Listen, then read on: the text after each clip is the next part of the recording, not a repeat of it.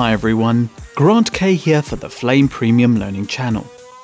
In this video, you will be introduced to a very versatile tool in action. This tool is known as the 3D Shape, and it was introduced in Flame Premium 2015. The uses of this tool go far beyond solely creating basic shapes. Due to the flexible nature of its implementation, it's not just a tool for motion graphics. It's also a compositing tool which solves issues such as integration challenges when compositing. In fact, this extraordinary tool can build motion graphics, integrate image blending with light wrapping, object removal or blurring, and even build virtual sets with embedded camera projection. Ultimately, you are using 3D functionality to solve a series of 2D challenges. We will cover some of the use case scenarios over a series of videos. Let's get started with the operational mechanics and basic workflows. So here we are in action, and I have a dual view split with the result view and the action schematic. Now when it comes to creating 3D shapes, you can influence the center axis of the 3D shape in two ways. Firstly, if you don't want the axis in the center of the screen when drawing the 3D shape, you gesturally drag out the node into the result view. So when you draw the 3D shape, the axis will remain in its current position offset from the vertices. Obviously, this will affect any transformations to the 3D shape, such as rotating it on its axis. And when you combine multiple Gmasks to form a 3D shape, you might not want the axis in the center of the result view. However, if you want the axis to be in the center of the result view, double-click on the 3D Shape node in the Action node bin. In Draw Shape mode, just click around the view to draw a basic shape.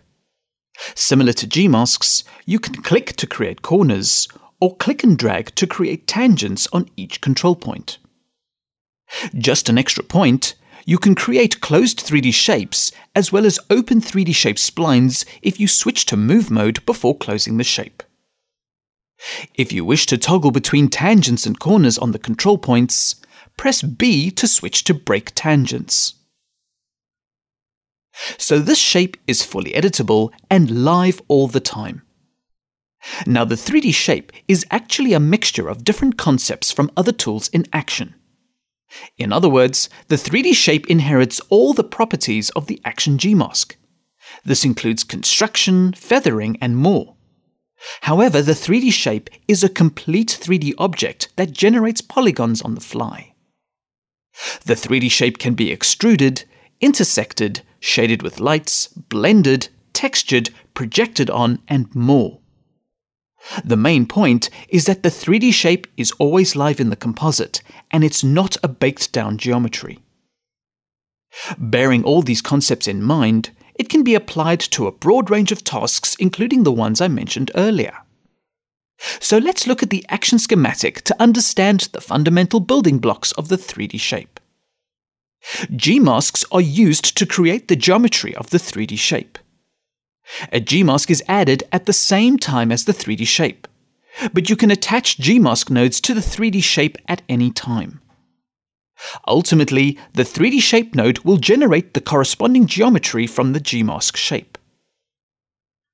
The 3D shape node will also generate the geometry properties, including blending modes and transparencies.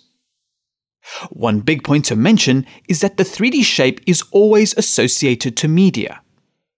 The media number associated to the 3D shape is indicated in the text field under the node. If no media is loaded or selected in the media list, the 3D shape will use the background input of action. A zero on the node's text field will indicate this. The media input is quite essential for the 3D shape because it allows for two functions. The first function is media projection through the default camera. This will enable you to use the 3D shape for a variety of compositing tasks instead of using surface objects. The other function is that you can display the object view of the 3D shape. The object view is mapped to the F8 hotkey.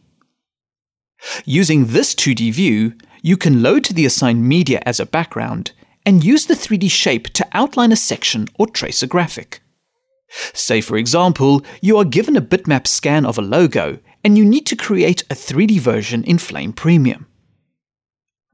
One interesting property of the 3D shape is that you can combine multiple geometries to create the shape you need.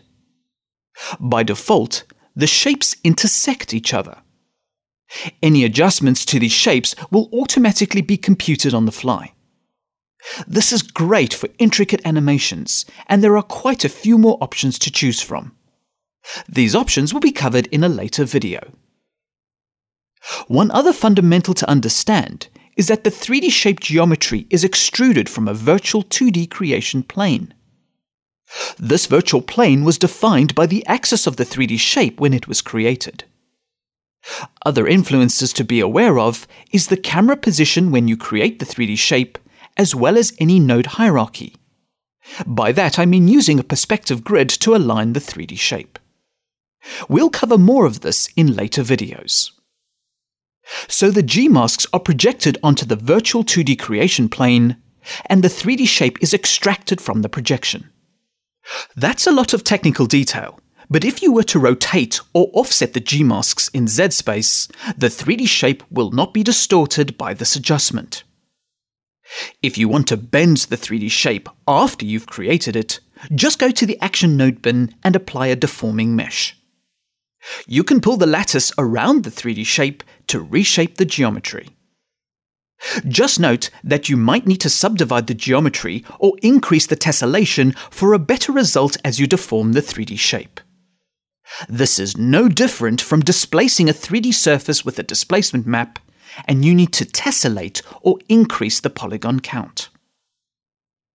Another side note is that the 3D shape will inherit any Gmask vertices tracking. And as of 2015, you have a separate user channel for offsetting the vertices from the tracking data that can be very beneficial for 3D shapes. To conclude this video, I'd like to finish off by mentioning that setups from the old Gmask node can still be imported into Action. However, these extruded G-masks will come in as baked geometry. But the good news is that importing any Action G-mask from a previous setup can still be turned into a 3D shape. Coming soon, we'll have a look at the different ways that splines can be combined to create the 3D shape.